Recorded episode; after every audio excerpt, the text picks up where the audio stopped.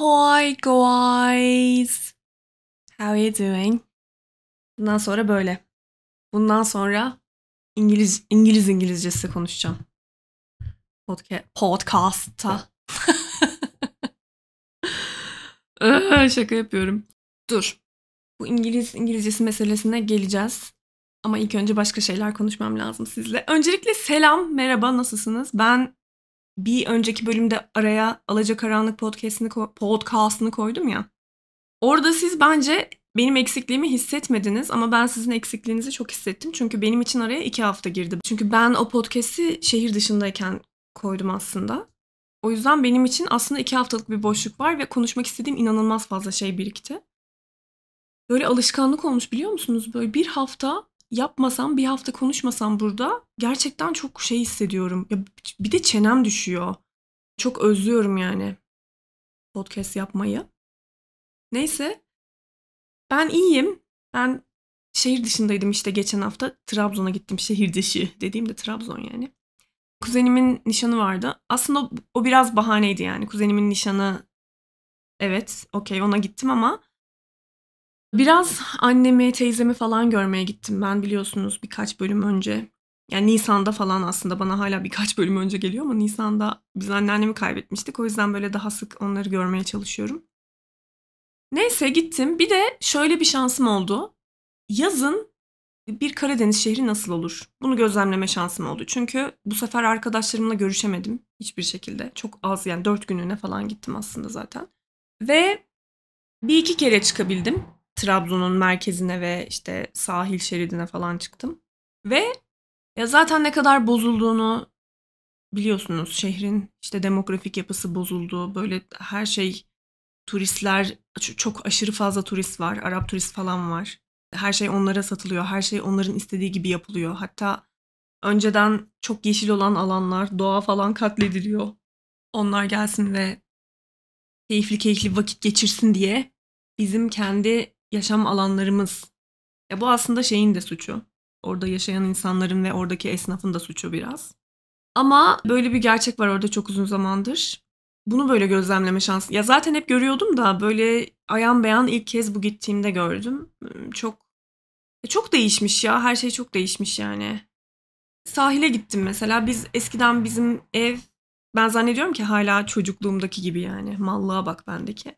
Sahilde böyle yeni mekanlar açılmış. Kafeler falan açılmış. Ben diyorum ki evden şimdi hemen kafeye giderim, otururuz. Sonra denizi görürüm. Ben bir, biraz da şeyden sıkıldım. Ankara'da deniz havası yok ya şimdi.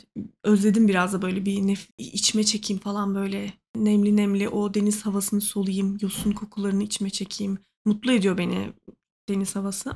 Ama Ankara'da öyle bir şansınız yok yani. Ben Ankara'da en böyle göller falan var ama oralarda inanılmaz uzak ve su görmek için o kadar yol kat etmek. Biliyorsunuz zaten Ankara'daki ulaşımdan sürekli şikayet ettiğimi. Arabanız yoksa hiçbir bok yapamıyorsunuz falan. Toplu taşıma çok kısıtlı falan diye. Şimdi Ankaralılar bunu kabul etmek istemiyorlar ama İstanbul'da e, istersen cehennemin dibine gitmek iste. Mutlaka oraya bir metro Marmaray bir şey oluyor yani.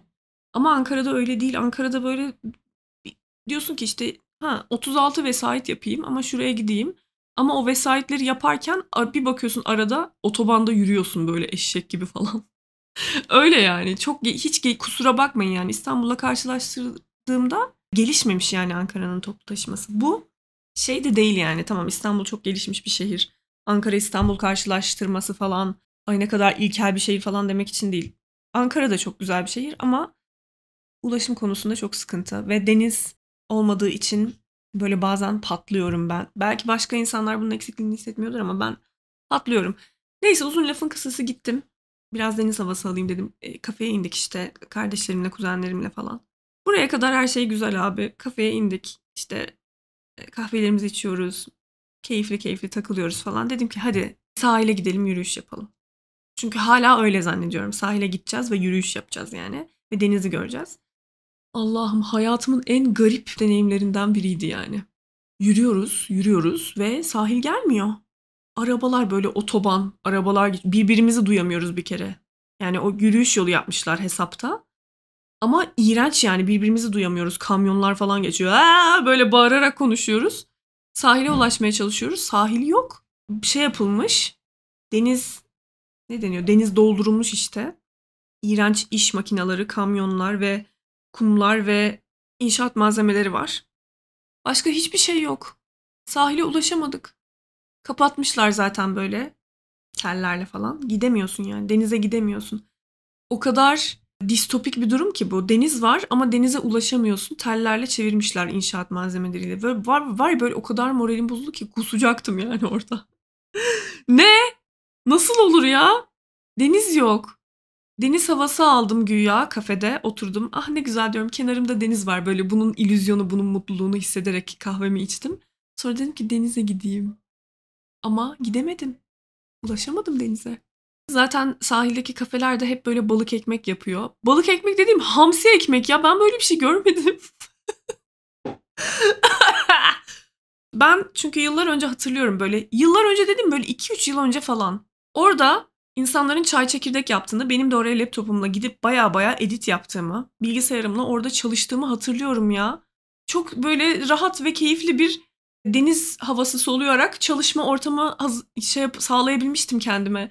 Bir baktım hamsi ekmek yiyorlar böyle turistler ve dedim ki ya biz şimdi buraya otursak bir şeyler içmek istesek iğrenç bir şekilde hamsi kokacak.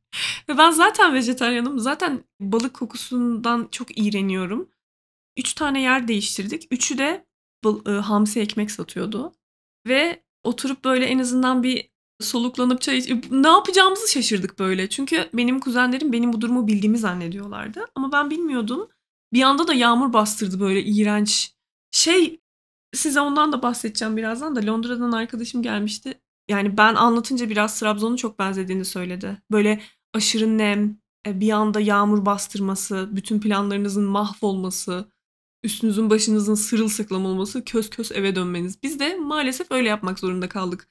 Aslında şöyle bir kilometre daha yürüsek sahile ulaşabilecektik. Meydan tarafında sahil, ya yani denize oturulabiliyormuş. Oralarda nasıl bilmiyorum. Kesin oralarda da turistler vardır. Kalabalıktan böyle insan burnunun dibini göremez yani. Benim bahsettiğim kendim hani şey var ya moda sahil böyle kayalıklar Hani o tarz kimsenin olmadığı, herhangi bir işletmenin falan da olmadığı, sadece böyle oturup denize bakabildiğiniz bir şeyden bahsediyorum. Setting'den bahsediyorum. Öyle bir şey yok yani kalmamış artık bence Trabzon'da. Azıcık daha yürüyelim, denize ulaşacağız falan dediler. Ben dedim ki ya yağmur yağıyor falan ne yapsak, ne etsek. En sonunda kös kös eve döndük. Yani ben o kadar üzüldüm ki. Çünkü ben evimden gerçi çok sonradan telafi ettik yani böyle balkonda oturduk. Balkondan böyle deniz havası, rüzgar esiyor falan deniz görüyoruz. Ama o kadar uzaktaymış ki meğer böyle çölde serap görürsün ya öyleydi. O, o tarz bir deneyimdi yani. Ve ben şeyin çok büyük bir ayrıcalık olduğunu fark ettim. Mesela duş alıyorum. Pencere var böyle küçük banyo penceresi. Oradan deniz gözüküyor. Bunun çok büyük bir ayrıcalık olduğunu fark ettim. Bunu bilmiyordum yani. Şu anda öyle yani Ankara'da pencereniz en fazla Ankara Bozkır manzarasına bakar yani. Çoğu zaman apartman boşluğuna bakar. Biraz daha şanslıysanız Ankara'nın Bozkır manzarasına bakar. Bir de benim eski evde 10. katta yaşıyorduk biz. Bildiğim böyle Bozkır manzarası vardı ama gün batımları çok güzel oluyordu. Renk, renk çok yani güneşin rengi pembe falan oluyordu bazen. Ve denizli şehirlerden gelenler çok etkilenmiyordu ama Ankaralılar veya işte İç Anadolu'dan gelenler o manzaradan aşırı etkileniyordu. Ben de şey diye düşündüm. Demek ki biz nasıl denizden etkileniyoruz? İç kısımlarda doğmuş büyümüş insanlar da demek ki bu böyle uçsuz bucaksız manzara, e, güneş doğumu batımı bu tarz şeylerden etkileniyorlar diye düşündüm. Anlatmak istedim yani. Ben böyle çok mutlu oldum deniz e, pencereden deniz gözükürken duş almak falan. Ya bunları çok hissetmiyordum eskiden. Çok mu aldım galiba? Ya da böyle insan daha etrafının farkında oluyor ya. E, böyle kafanız hep böyle boş boş goy goylarla dolu olduğu için böyle çok gençken veya küçükken böyle şeyleri fark etmiyorsunuz ama gittim ve dedim ki resmen pencereden deniz gözüküyor ne kadar güzel bir şey bu falan dedim yani. Ama işte resmen o kadar çok deniz yoktu ki yürüyerek bence Rusya'ya, Kırım'a falan ulaşabilirdik biraz daha yürüsek. Bayağı öyle yapmışlar yani. Bayağı doldurmuşlar bence. Her neyse işte öyle bir deneyimdi. çok üzüldüm yani. Çok bok. Zaten bu yaz ilk kez bu kadar sıcaktı benim için. İnanılmaz sıcaktı yani. Hiç bu kadar bunaldığımı hatırlamıyorum ve birçok Ankaralı insan da bunu söylüyor. Hiç bu kadar sıcak olduğunu hatırlamıyorum ben Ankara'nın diyen Ankaralı arkadaşlarım var. Ben de 5 yıldır yaşıyorum sonuçta. Ben de görmemiştim. Bir de benim kedilerim ben hiç dikkat etmiyordum bu olaya. Çünkü zaten yüksekte yaşadığımız için hep rüzgar esiyordu. Klimaya falan hiç ihtiyaç olmuyordu. Bir de zaten kuru mamayla besliyordum ama şu an kedilerimin birinin böbrekleri sıkıntılı ve o yüzden ben de yaş ve çiğ mamayla besliyorum. Nasıl oluyor biliyor musunuz? Zaten kuru mamayı da çok az yiyorlarmış da. Koyuyorum. O kadar çabuk bozuluyor ki. Artık koyup böyle bir yarım saat sonra kaldırmaya başladım. Ya da koyuyorum mesela o odayı soğuk tutmaya çalışıyorum ki yemek bozulmasın, yesinler. Böyle saçma sapan uğraşıyorum yani. Kediler de çok keyifsiz, çok saklanıyorlar sürekli, yatıyorlar böyle gölgede falan yatıyorlar. Çok az yemek yiyorlar. Böyle buzlu su yapıyorum her gün. Bakıyorum ama güzel su içiyorlar. Performanslarını beğeniyorum. Ama zaten bizim de çok su içmemiz lazımmış. Günde 5 litre su içmemiz lazımmış. 5 litre de çok fazla değil mi ya? Bence 2 litre yeterli. 2-3 litre. Ay bir kadın su zehirlenmesinden ölmüş. Benim konuyu değiştirmiyorum. Bir kadın su zehirlenmesinden ölmüş ha. Dikkatli olun. Çok hızlı bir anda su içmeyin. Neyse işte ya. Kafam böyle çok şey. Ee, bir sürü şey konuşmak istiyorum sizle. Öyle işte ya. Döndüm ve döndüğüm gibi Fatih'in arkadaşı geldi Londra'dan. Arkadaşım diyeyim çünkü artık benim de arkadaşım. Arkadaşımız diyeceğim o yüzden. Onunla böyle birkaç gün takıldık ve arkadaşım hiç yani Türkiye'de doğup büyümediği için ya arada sırada geliyor ama Türkiye'de doğup büyümediği için onun gözünden Türkiye'de nelerin farklı olduğunu görebiliyoruz. Hani şeyler çıktı ya Twitter'da. Türkiye'ye bir haftalığına geldim ve gözlemlerime göre insanlar çok mutsuz.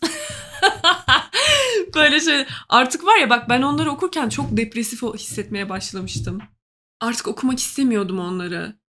İşte herkes çok mutsuz. Tek keyif aldıkları şey yemek yemek. O yüzden herkes yemek yemeye gidiyor mekanlara. Ama yemek kalitesi çok düşük. Her şey çok pahalı. İnsanlar sadece arabayla bir yerlere gidebiliyor. Toplu taşıma çok kötü. O çok kötü, bu çok kötü. İnsanlar sürekli birbirlerine öfkeleniyor. Ne bekliyordun acaba yarram? Yani enflasyon seviyesinin en yüksek olduğu ülkelerden biriyiz. İnsanlar açlıktan geberiyor. Ne bekliyordun? O başta böyle ilginç, aa diyordum ya, merak ediyordum yani. Şu anda o kadar böyle tiksiniyorum ki böyle flood yapılınca. Hatta birisi yazmış ki ya bu e, yabancı ülkeden Türkiye'ye gelen arkadaşlar da sanki egzotik hayvan inceliyormuş gibi Türkiye'deki insanları inceleyip vlog yapmasa gerçekten çok mutlu olacağım falan gibi. Ben de öyle hissettim gerçekten. Kendimi egzotik hayvan gibi hissettim. Neyse arkadaşımız geldi böyle bize hiç böyle benim hiç fark etmediğim farklılıkları söylüyor. Diyor ki mesela bir yere gittik içmeye. Diyor ki siz çok efkarlısınız. Biz içince daha eğleniyoruz. Siz içiyorsunuz ve efkarlı şarkı açıyorsunuz. Çok depresifsiniz. Gittiğimiz yerde meyhane yani. Ama öyle çok da şey değildi yani. Güzel şeyler de çalıyordu. Türk sanat müziğinden güzel parçalar da çalıyordu. Ama dedi ki siz çok üz siz böyle hep çok meraklısınız üzgün hissetmeye. Çok arabesk falan dedi. Sonra şey de çok dikkatini çekti. Her yerde bayrak var dedi. Yine klasik insanların böyle çok asık suratlı ve mutsuz olması. Ama ben buna artık hiç şaşırmıyorum. Ben yine elimden geldiğince insanlara böyle gülümserim, selam veririm falan ama bilmiyorum ya. Çok genel bir surat asıklığı, mutsuzluk hakim yani. Herkes böyle birbiriyle kavga etmek için, tartışmak için yer arıyor. Bir de şey şimdi. Arkadaşım konuşurken İngilizce kelimeleri İngiliz aksanıyla söylüyor. Benim de böyle acayip hoşuma gidiyor. Ben çünkü İngiliz aksanı öyle gerçek hayatta çok fazla duymadım tamam mı? Bir de zaten ya benim böyle hayatım aslında hep Amerikan İngilizcesi etrafında dönüyor. O yüzden böyle ben de ona hani o nasıl bize bunu kötü manada söylemiyorum. O nasıl bize egzotik hayvan görmüş gibi incelediyse ben de o konuda mesela ona egzotik hayvan gibi inceledim. mesela şey diyor. Ben diyorum ki işte ben Harry Potter'dan bahsediyorum. Harry Potter diyor. podcast diyorum. Podcast. Sonra neydi ya? Birkaç böyle kelime daha ve ben böyle onunla konuşurken o mesela bir de bazen İngilizce bazı şeyler söylüyor ya bazı cümleler. İşte ona şöyle dedim. Sonra İngilizce konuşuyor. Ben de böyle tribe girdim. Ben ba- bak gerçekten bu Türkçede de oluyor. Diyelim ki çok değişik konuşan birilerinin yanına gittiniz veya şivesi farklı olan birilerinin yanına gittiniz. Birkaç gün geçirince onlarla sizin de şiveniz kaymaya başlıyor veya siz de onların kullandığı bazı neyi kullanmaya başlıyorsunuz? Bazı ifadeleri kullanmaya başlıyorsunuz. Bunun linguistics'te bir adı da var ama ben 15 yıl oldu ya üniversiteden mezun olalı. 15 yıl olmadı ya çok da yaşlandırmayayım kendimi şimdi. 10 yıl oldu üniversiteden mezun olalı ve zaten dil bilim derslerini çok ilgiyle takip ettiğimi söyleyemem. Bilen yazsın dil okuyan. Arkadaşım da biliyordur muhtemelen. Ama sormaya üşendim şu an ona. Neyse. Böyle bayağı ilginç bir durum oluşuyor tamam mı? Farklı bir aksan veya farklı bir şive veya ağızla konuştuğunda bir topluluk. Size birkaç gün sonra onlar gibi konuşmaya başlıyorsunuz. Ben de resmen onun gibi tam konuşamam tabii ki ama böyle birkaç gün geçirdik ya. Ben de böyle konuşurken artık kelimelerin Amerikan İngilizcesi telaffuzu değil, İngiliz İngilizcesi telaffuzu daha makul gelmeye başladı ve daha 2-3 gün geçti. Düşünün. Ba- bazı arkadaşlarım gitti mesela Amerika'ya giden ve buradayken aksanı kötü olan ama Amerika'dayken bildiğin Amerikan İngilizcesiyle konuşmaya başlayan arkadaşlarım var. Londra'ya giden ve onların tepkilerini, onların aksanlarını, onların vurgularını yapmaya başlayan. O yüzden bence var ya, bak size çok net söylüyorum. Eğer böyle sırf dili öğrenmek için İngiltere'ye, Amerika'ya, oraya buraya gitmek isteyenler varsa aranızda, yani İngilizce öğrenmek için, başka dili öğrenmek için başka ülkeye gitmek istiyorsanız, yemin ederim bir ay bile insana acayip şey katar. Bak ben bunu öğrendim. Ben Polonya'da 6 ay geçirdim ama ben Erasmus öğrencisi olduğum için biz hep iğrenç bir İngilizce konuştuk yani. Avrupalı öğrencilerle ve öğretmenlerle aramızda. O yüzden ya Polonyalılarla bile İngilizce konuştuk. O yüzden çok böyle şey yapamam. Şunu söyleyemem. Eğer öğrenmek istemiyorsanız tabii ki öğrenemezsiniz ama kulak kabartırsanız, gerçekten o dilde konuşmaya çalışırsanız ki ben şu an gitsem Polonya'ya tabelalar, market alışverişi falan filan böyle basit şeyleri İngilizce sözlüğe ihtiyacım olmadan, Google Translate'e ihtiyacım olmadan orada hayatımı idame ettirebilirim. Onun dışında öyle çok lehçe, acayip muhabbet etme falan filan öyle yapamam yani. Çünkü biz İngilizce konuştuk ama söylüyorum size bak. Bir dili öğrenme gerçekten içinizde o istekle giderseniz bir ay bile inanılmaz olur sizin için. Ben buradan bu ana fikri çıkarttım. Ve o arkadaşım bizle İngilizce konuşmadı bile. Türkçe konuştu. Sadece bazı anılarını İngilizce anlattı ve birkaç tane İngilizce kelime kullanıyordu yani gün içinde. Bir de ilginç başka bir şeyden bahsedeceğim. İfade özgürlüğü tabii ülkemizde birçok şey hakaret. Deniz Göktaş'ın bu konuda çok güzel bir stand-up şovunda çok güzel bir bölüm kesit vardı. Evet ifade özgürlüğü var ama üç şeye ha- hakaret edemiyorsunuz. yani üç şey hakkında istediğiniz gibi konuşamazsınız çünkü hakaret suçu sayılıyor. İşte Allah, Atatürk, asker ve ordu. Bunlar hakkında konuşamıyorsunuz. Ama şey demişti, ona çok gülmüştüm. Askerlik hakkında bir şey söylediniz ve size şey diyebiliyorlar. Askerden ve askerlikten soğutma, ordudan ve askerlikten soğutma. Böyle bir suç varmış. Ben de yeni öğrendim. Şey demişti, Kenan Evren askerlikten soğu soğusa fena mı olurdu demişti. Çok gülmüştüm. Oradaki gibi şimdi memura falan da hakaret edemiyorsun. Böyle şeyler de var herhangi bir insana da hakaret edemiyorsun zaten de işte memura hakaret suçu falan da var. Böyle bir sürü hakaret suçları kendi içinde ayrışıyor falan. Neyse biz de taksiye bindik tamam mı? Tabii nereden bilsin sonuçta başka bir ifade özgürlüğünün daha geniş olarak ele alındığı bir ülkeden gelen bir insanın bunlardan haberi yok tabii ki. Neyse bindik taksiye bir de gece vakti tamam mı? Eve gideceğiz. Taksici adam da şey çıktı. Eski polis memuru muymuş, koruma mıymış öyle bir şey çıktı. Tamam mı? Muhabbet ederken böyle laf arasında söyledi. Sonra bizim arkadaşımız ne dedi biliyor musunuz? dedi ki adam ben polistim deyince ha, adam dövüyordun yani dedi. Biz Fatih'le arkada dedik ne diyor bu ya? Böyle yapıyoruz. Çok komik ya Taylan. Bizim arkadaşımız İngiltere'den geldi işte falan filan böyle yapıyoruz. Taylan istersen tutuklanmadan bu taksi yolculuğunu bitirelim falan. Adam da sağ olsun ya öyle şey biri çıkmadı. Dedi ki yok ya dedi hani muhabbet ediyoruz yani bir şey olmaz falan dedi. Güldü yani o da. Ama gerçekten çok ters bir insan da çıkabilirdi. Ben şey bir haber okumuştum hiç unutmuyorum. Önce taksi şoförü böyle Tayyip Erdoğan hakkında konuşuyorlar. Tayyip Erdoğan'a küfür etmeye başlıyor tamam mı yolcu? Bayağı böyle hakaret falan etmeye başlıyor. O da ha ha aynen kanka falan yapıyor sonra. sonra emniyet müdürlüğüne sürüyor arabayı. Ve şeye teslim ediyor. Karakola teslim ediyor yolcuyu. Ya bu kadar ya gerçekten böyle bir manyaklık. Ulan ya sanki neyse. Öyle işte.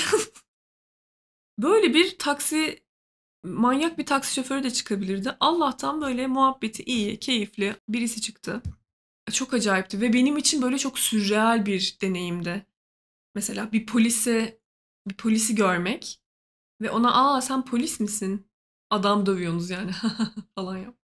Tartışma çıkar yani hani ba ya hep bütün polisler böyle demiyorum bu arada. Espri şaka kaldıran da vardır aralarında ama bence büyük bir çoğunluğu uyuz olur böyle söylenince. Ben öyle düşünüyorum yani böyle hayat çok polis de tanımadım da hayatımda.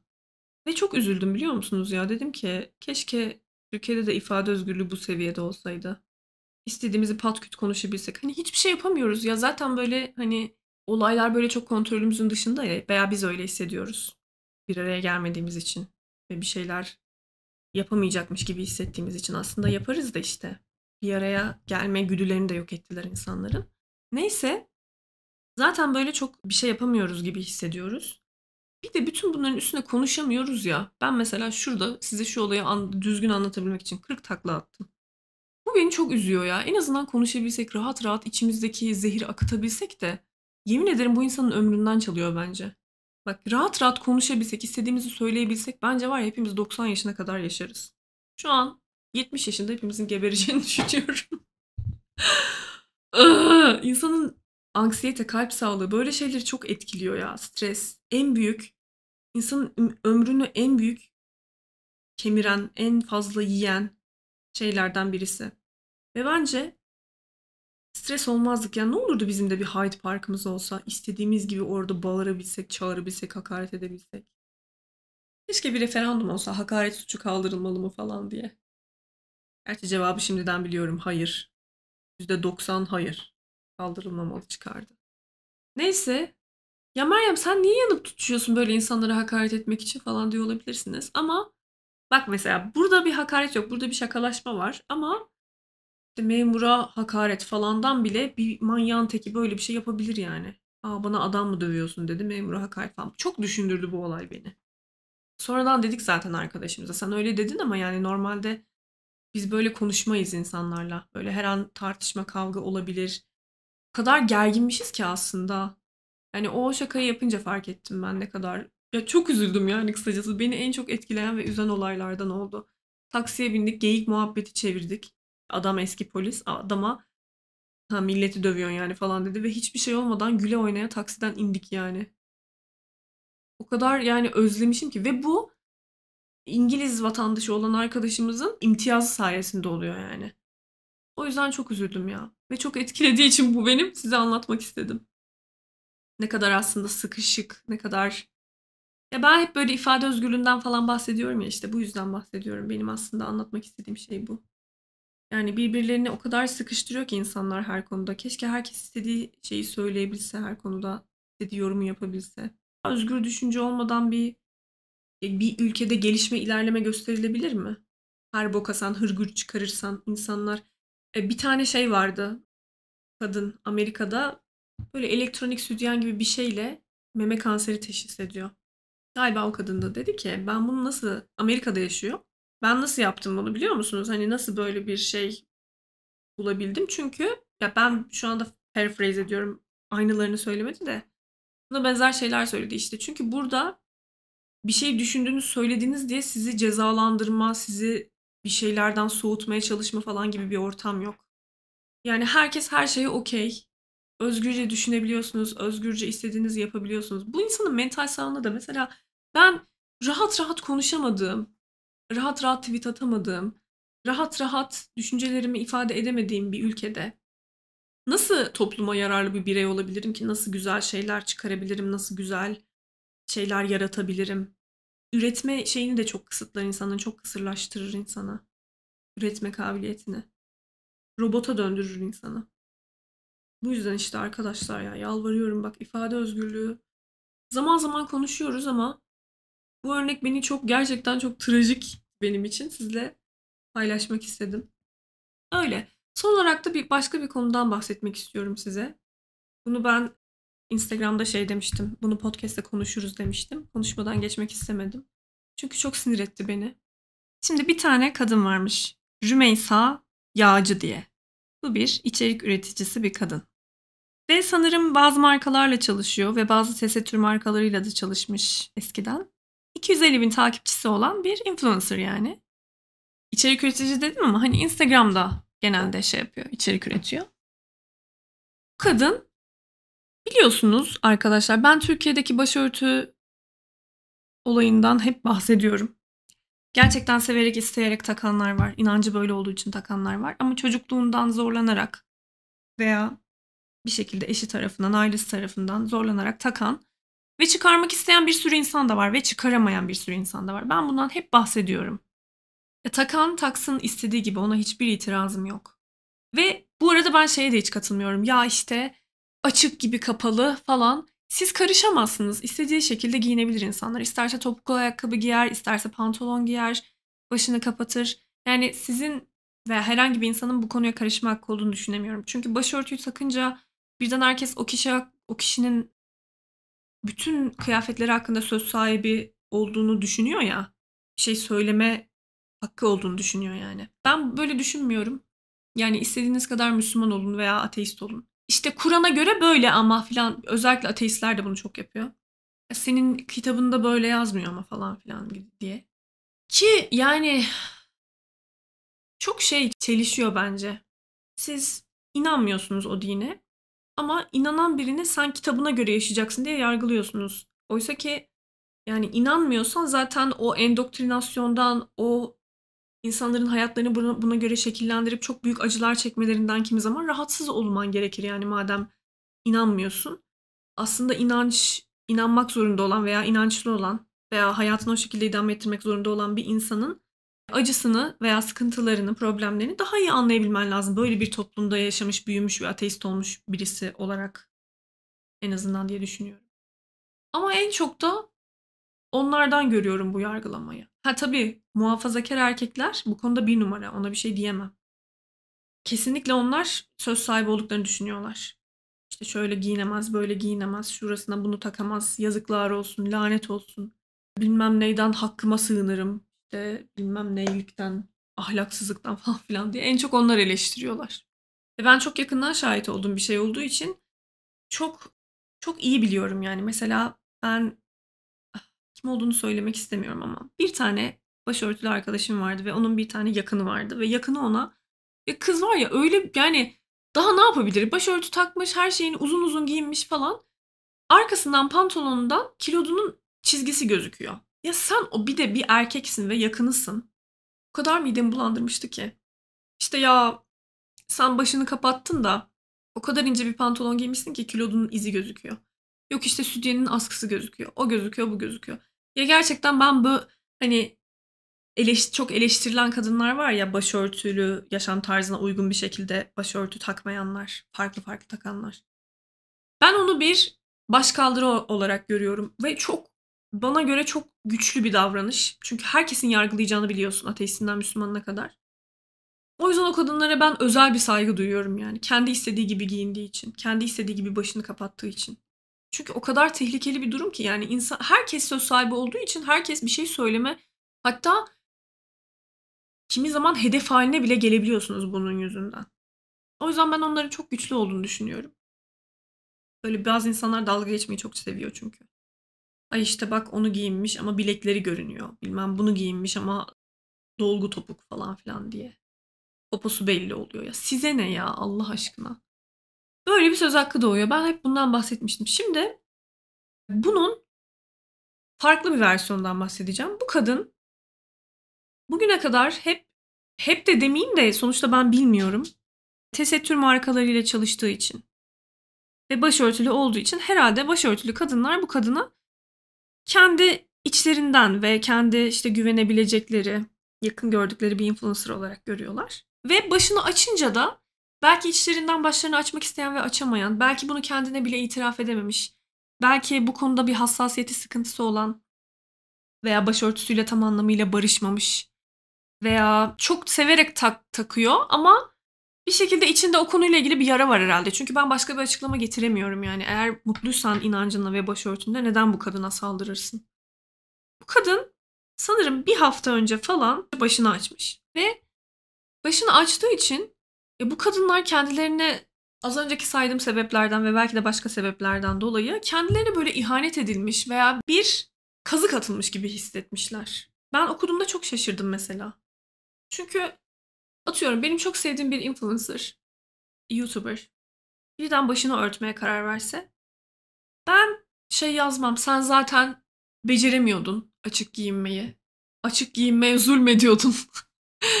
Bok gibi giyiniyordun zaten. Ha kapandın. Zaten işte kullandın bizi. Bize kazık attın.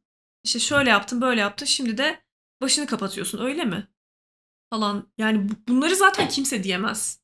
Herkesten şunu demesi beklenir. Ah hizayet ermiş canım benim ya. Şükürler olsun. Hayırlı olsun yeni yaşamın falan. Hani bu zaten bundan daha fazlası hadsizlik oluyor. Aynı şekilde bu kadına da yapılan hadsizlik olduğu gibi başını örten birine de söylenen herhangi bir negatif şeyin hadsizlik olduğunu düşünüyorum. Ha senin düşüncenle, senin dünya görüşünle, senin hayatınla artık bağdaşmadığını düşünürsün. Takipten çıkarsın. Bu kadar basit yani. Ama bundan daha fazlasına hakkın olduğunu, cüretin olduğunu düşünmek bence çok korkunç bir şey ya. Yani başörtülü kadınlar söz konusu olduğunda herkesin her şeyi söylemeye hakkı olduğunu düşünmeleri korkunç bir şey bence. Burada da bir de kadınlar. Yani hani herkesten bekliyorsun ama en azından işte başörtülü kadınlardan beklemiyorsun bunu diyorsun ki hani onlar anlar belki onun içinde geçtiği psikolojik durumu falan filan. Ama o kadar çok anlayışsız ve kötü yorumlar vardı ki sizle paylaşmak istedim. Tatilde tesettürlüyken ve bunun reklamını yaparken ileride lazım olur diye açık fotoğraflar mı çekildin Rümeysa? Bir kere isim, işin psikolojik boyutunu hiç anlamıyorlar. Belki yani ona dikkat çekmiş. Ha bu tatilde başörtülüydün reklam yaptın. Ama demek ki kadın yani düşünüyormuş açılmayı, başını açmayı. Yani ya da belki de her gittiği yerde hem başı kapalı hem başı açık fotoğraflar çekiliyordu. Sizin haberiniz yoktu belki. Yani o onun ne kadar ya çünkü toplum söyle, gör, görüyorsunuz yorumları. Bir de yakınlarının falan yaptığı yorumları da düşünün. Yani toplum nezdinde o kadar zor bir şey ki zaten birçok kadın bu yüzden cesaret edemiyor başını açmaya. Nasıl bir psikolojik buhrandan geçtiğini, neler düşünerek öyle yaptığını falan anlamıyor, anlamıyor. Yani şey diye düşünüyor. Ha bu bunu işte ile hesaplamış. Bizi kandırmış. Böyle garip bir psikoloji. Yani yemin ederim bak bunu ben bir yere kadar açıklayabiliyorum. Kendi içselleştirilmiş bir bozukluk olduğunu düşünüyorum. Yani kendinle barışık olsan bu yorumu yapmazsın. Başörtünde barışık olsan, in, inancınla kendinle tamamen barışık olsan kendine kazık atıldığını düşünmezsin böyle bir alakasız bir insan başı açık fotoğraf çekildi diye. Ben başka şekilde açıklayamıyorum. Eğer aranızda başörtülü veya başörtüsünü çıkarmış veya böyle bir süreçten geçen bir tanıdığı olan biri varsa lütfen yazar mısınız? Ya neden bu kadar nefret dolular? Ben başka bir açıklama getiremedim. Kapalıyken yazmayan mavi tikli arkadaşlar açıldığında tebrik mesajı yazması komik. Benim mavi tikim yok ama ben de beğendim fotoğrafı. Benim için çok büyük bir cesarettir. Böyle insanların her boku konuştuğu bir ülkede yani hiçbir şekilde yorum yani ağzını kapatıp istediğini yap. Beni ilgilendirmiyor çünkü ben herkesin hayatına saygılı bir insanım diyemeyen her boku konuşan insanların olduğu bir ülkede böyle bir kültürde böyle bir şeye cesaret etmek bence müthiş bir davranış. Çünkü başını örten birine aynı tevazu, aynı alçak gönüllülük gösterilmiyor. Pardon. E başını açan birine, başını örten birine gösterilen tevazu ve alçak gönüllülük ve anlayış ve hoşgörü gösterilmiyor. Başörtülü bir insanı herkes zaten toplum nezdinde daha onaylanabilir, kabul edilebilir görüyor. Yani muhafazakar ağırlıklı bir toplum olduğumuz için. En seküler yaşayanın bile muhafazakar tendensileri olan bir toplumda daha kolay yani kabul görmek. Başını kapat, aa başını kapatmış. Bu şekilde kabul görmek daha kolay. Bunu kabul edelim yani. Mesela çocuk yapmak da çok büyük bir, ben bunu hep gözlemliyorum. Bir iki insan çocuk yapınca veya işte hamilelik şeylerini paylaşınca böyle 7'den 70'e herkes seviniyor. Aa çocukları olacak oley. Yani o kadar onay almanın basit olduğu bir konu ki. Evrensel olarak herkes çocukları seviyor ve çocuk yapılması olayına büyük bir müjdeymiş gibi bakıyorlar. Bu bunu ben çok garipsiyorum. Ben kendi iç dünyamda garipsiyorum. Yani tabii ki dışarıda bunun ne anlama geldiğini toplumsal, sosyolojik olarak geldiği manayı biliyorum. İki insan çocuk yapmaya karar vermiş. Holey, mutluluk falan güzel. Okey bunu anlıyorum ama kendi iç dünyamda yani iki insan birinin spermi birinin yumurtasıyla birleşti ve buradan bir insan dünyaya geldi. Üçüncü bir insan ve ailelerine yeni bir üye katıldı. Mesela evlatlık biri evlatlık alsa bir aile aynı şey olmuyor. Böyle fasafiso konuşmalar oluyor. Aa işte öyle miymiş? Dinimizce günah. İşte şöyleymiş, böyleymiş. Nasıl olmuş? Ya çocuk işte hayırsız çıkarsa falan. Yemin ederim bak.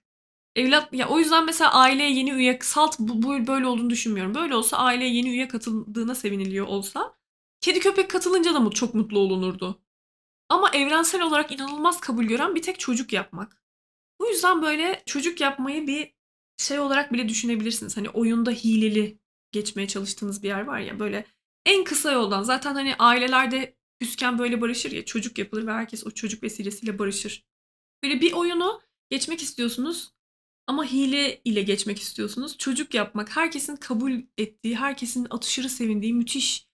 Benim böyle oldukça nötr yaklaştım. Tamam okey mutlu oldularsa ben de mutlu oluyorum. O aile mutluysa ne mutlu onlara. Tamam mı?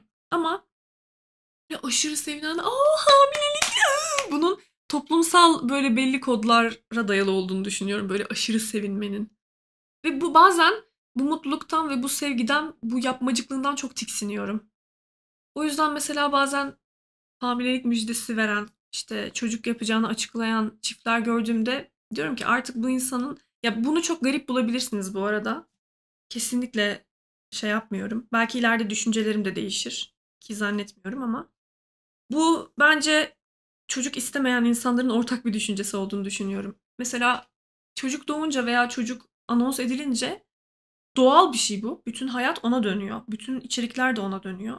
Yani o o kişiden artık bir çok bir eser kalmıyor yani. Genelde çocuk oluyor. Ve ben de artık hani o üçüncü kişiyi tanımadığım için, onunla ilgilenmediğim için bazen çıkabiliyorum takipten. Ben böyle hani şey yapıyorum. Ben böyle görüyorum. Mutlu oluyorum o çift adına. Ama artık hayatlarının beni ilgilendirmediğini düşünüyorum o kısımdan itibaren. Öyle hissediyorum yani. Böyle en kolay kullanılabilecek insanların merhametini ve nasıl söyleyeyim insanların hoşgörüsünü en rahat satın alabilecek şey olduğu için üzülüyorum yani. Hani mesela bir evlatlık edinmiş biri veya kedi köpek evlat edinmiş biri, çocuk evlat edinmiş biri ya da çok büyük bir başarıya imza atmış biri. Bu kadar kolay onay görmüyor ya. Çocuk çocuk yapan böyle milyonlarca yani hiç ne seküleri ne muhafazakarı hiçbir şey fark etmiyor. Herkes seviniyor böyle. Ki neyine seviniyorsunuz kardeşim ya? Dünyada milyarlarca insan var. Neyse. Bana katılmayacak birçok kişi olacaktır bu konuda da neyse. Şey yazmışlar bak. Mesela bütün olumsuz yorumları beğenmeye geldim yazmış başörtülü bir kadın. Ne kadar üzücü ya.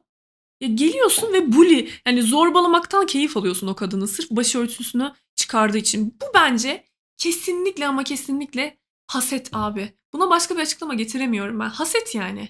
Yani bunun ne inançla alakası var ne başörtüye zulmediyordun bununla alakası var. Haset. Sen açamıyorsun o yüzden yani. Bu çok basit açıklaması vardır dünyada bazı şeylerin hayatta. Bir de yazmış ki bir de bu var. Benim için tesettür markalarının büyük çoğunluğu gerek siyasi duruşlarıyla gerek bu kadar tüketimi pompalamalarıyla bitmişti zaten. Dur İngiliz aksanı yapayım. What the fuck did you fucking expect? yani kapitalizm böyle bir şey arkadaşlar. Kapit ya of başörtülü firmalar sizin inancınıza çok saygı duydukları ve sizi başörtülü olduğunuz için ödüllendirdikleri için o kıyafetleri çıkarmıyorlar. Arz var. Bir boşluk var. O boşluğu dolduruyorlar o arza göre ürün oluşturuyorlar. Alan memnun, satan memnun. Yani tesettürlü marka işte Kur'an, İslam, Allah bu düşünceler üzerine kurmuyor o markayı. Görüyor ki talep var, arz var, istek var, para kazanma ihtimali var. O arzı talebi değerlendirmek üzere üretmeye başlıyor. Ha belki farklı görüşte olan markalar da vardır. Ona bir şey diyemeyeceğim ama kapitalizm yani arkadaşlar. Biri mesela geçen Twitter'da şeyden şikayet etmiş. Aa short satıyor tesettürlü marka. Ya tesettürlü bir insan evde short giyemez mi? Ayrıca tesettürlü marka illa sadece tesettürlülere yönelik mi şey yapacak? Başı insanlar yapamaz mı? Mesela H&M'de çok uzun kıyafetler de var. Başörtülü insanların satın alıp giyebileceği. Şey mi diyorlar? Uzun etek yapamazsınız. Hayır. Başörtülüler giyemez falan mı deniyor? Ki açık markalarda açık marka. Ki tesettür markası olmayan markalar böyle bir şey dese kıyameti koparırlar. Ama tesettürlü marka short sattığı için dünyanın en kötü markası oluyor. Arkadaşlar kapitalizm ya. İsteyen istediğini satar. Tesettürlü markada, tesettürsüz markada her şeyi satar yani. Ya bu çok basit dinamikleri anlayamıyorlar ya. Çok böyle kendi dünyalarına hapsolmuş olduklarını düşünüyorum o yüzden. Yani ne yapacaktım marka tüketimi pompalamayıp? Biz üretiyoruz ama siz tüketmeyin falan mı diyeceklerdi yani. Kapitalizmle yeni tanışıyorlar. Günün sonunda kızı markanın yüzü olmakla eleştirdiğiniz markanın yeni sezonundan kredi kartınızın son limitine kadar harcayıp alacaksınız. Gelip burada kıza hiç sallamayın. Evet o kadar alışveriş yapıyorlar ki var ya hayvan gibi bak 6 ayda bir kıyafet alıyorum ben. Yani tamam kıyafet almayı da ben fast fashion olayına karşıyım. Mecburen alıyorum aldığım şeyleri. Çok fazla kıyafet almak olayı benim hiç hoşuma gitmiyor. Nefret ediyorum. Fakat arkadaşlar ya almak zorunda kalıyoruz hepimiz yani sonuçta. Bu dünyada yaşıyoruz. Kapitalizm altında etik tüketim diye bir şey yoktur. Yapmak zorunda kalıyoruz hepimiz. Ama yani sürekli kıyafet alıp ya sürekli bir şeyi tüketip ondan sonra da tüketim pompalamasından şikayet etmek ya da marka tarafından kandırıldığını düşünmek çok garip şeyler bana göre. Kadın hayatında dilediği gibi yaşamakta özgürken ve İslam da bir takım oyunu değilken bazılarının şuursuzca eleştiri merakı neden? Günah da sevap da kendinize. Yok Müslüman Müslümanı düşünür. Hemen böyle herkesin hayatına karışma şeyi.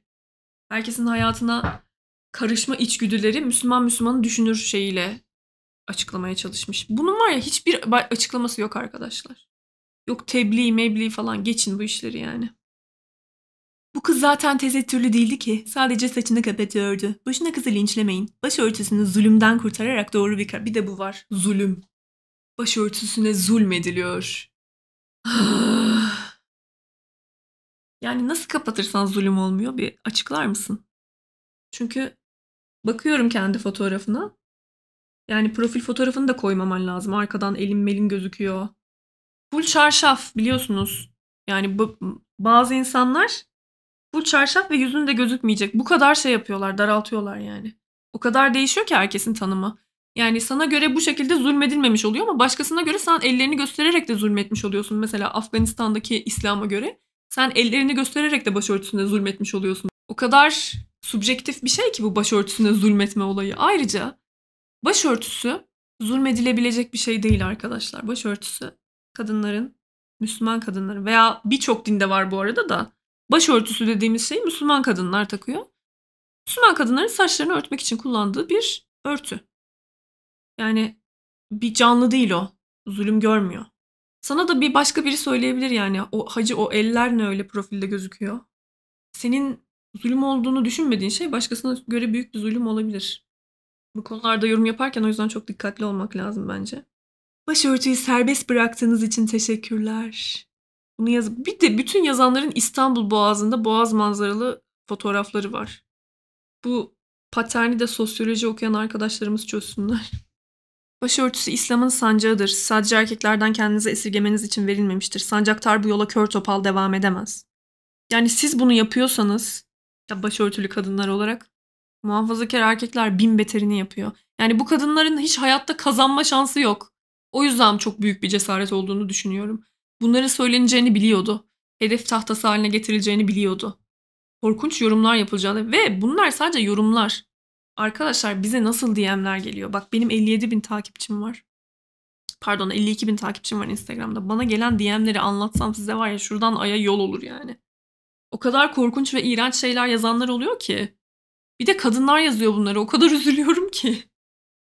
Yani bu arkadaşa gelen yorumlara bakıp bir de DM'leri siz hayal edin sen orospu oldun falan diyen bile vardır yani bence. Sürekli fotoğraf paylaşma çabası çok komik. Yeter haklı yorumlar yapmayın beğenmekten yoruldum. Açıldı diye her saniye saçını göstermek zorundaymış telaşına girdi. Zaten Allah'ın ayetini başında hakkıyla taşıdığını düşünmüyordum. İyi olmuş. 70-80 yıllık dünya hayatı için sonsuz ahiretini yaktığını görmek üstse de. Sen öyle düşünüyor olabilirsin. Bazı insanlar ahiret diye bir şey olduğunu düşünmüyorlar. Yine deniz manzaralı fotoğraf. Yani beni ilgilendirmez diyor kimsenin açıp kap- başını kapaması ama Allah'ın ayetinin başında güzel taşımadığını düşünüyordum. Yani sen kendin güzel taşıyor musun sence? O kadar subjektif bir şey ki bütün İslam ülkelerinde farklı taşınıyor bu ayet. O kadar cahil ve iğrenç yorumlar ki çok üzüldüm. Ölü mezarı olacak Instagram'ın. Böyle şey yapmışlar. Tehdit etmişler bir de. Ya resmen şu an takip ediyorum bu kızı. Destek olmak için yani. Resmen kızı tehdit ediyorlar. Sana daha etkileşim vermeyeceğiz. Öleceksin, biteceksin falan diye. Allah unuturlar. Allah da onları unuttu. Ahmet Talha şey yazmış. Yine çok büyütülen bir fenomen. Siktir git ya. Biri yazmış ki altına sana ne erkek. Lilith teşekkür ediyorum sana. Influencerlar önemli insanlar değiller arkadaşlar. Yaptıkları şeyleri bu kadar önemsemeyin. Bırakın ne halleri varsa görsünler diyorsun ama tüm gün yorumlarındasın o kişinin ya. Üzgünüm. İşte bak nasıl bir sosyal baskı saçını açmak. Hiç kolay bir şey değil. Bu kadına var ya sadece helal olsun diyebilirim ben o yüzden. Bu yorumları yap- yaptıkları ve bu kadar yoruma göğüs geri, geri yani bunları bilmesine rağmen bu seçimi yapabildiği için. Çünkü yapamayan çok insan var. Neyse bugünlük bu kadar arkadaşlar. Yine çenem düştü. Bir, bir sürü konu vardı. Bir sonraki bölüme kaldı artık. Ay 100. bölüme çok yaklaşıyor. Aa! 100. bölüme var ya of çok çok yaklaştık. Neyse. Çok heyecanlıyım. Çok öpüyorum hepinizi. Kendinize çok iyi bakın. Hoşçakalın. Bye bye.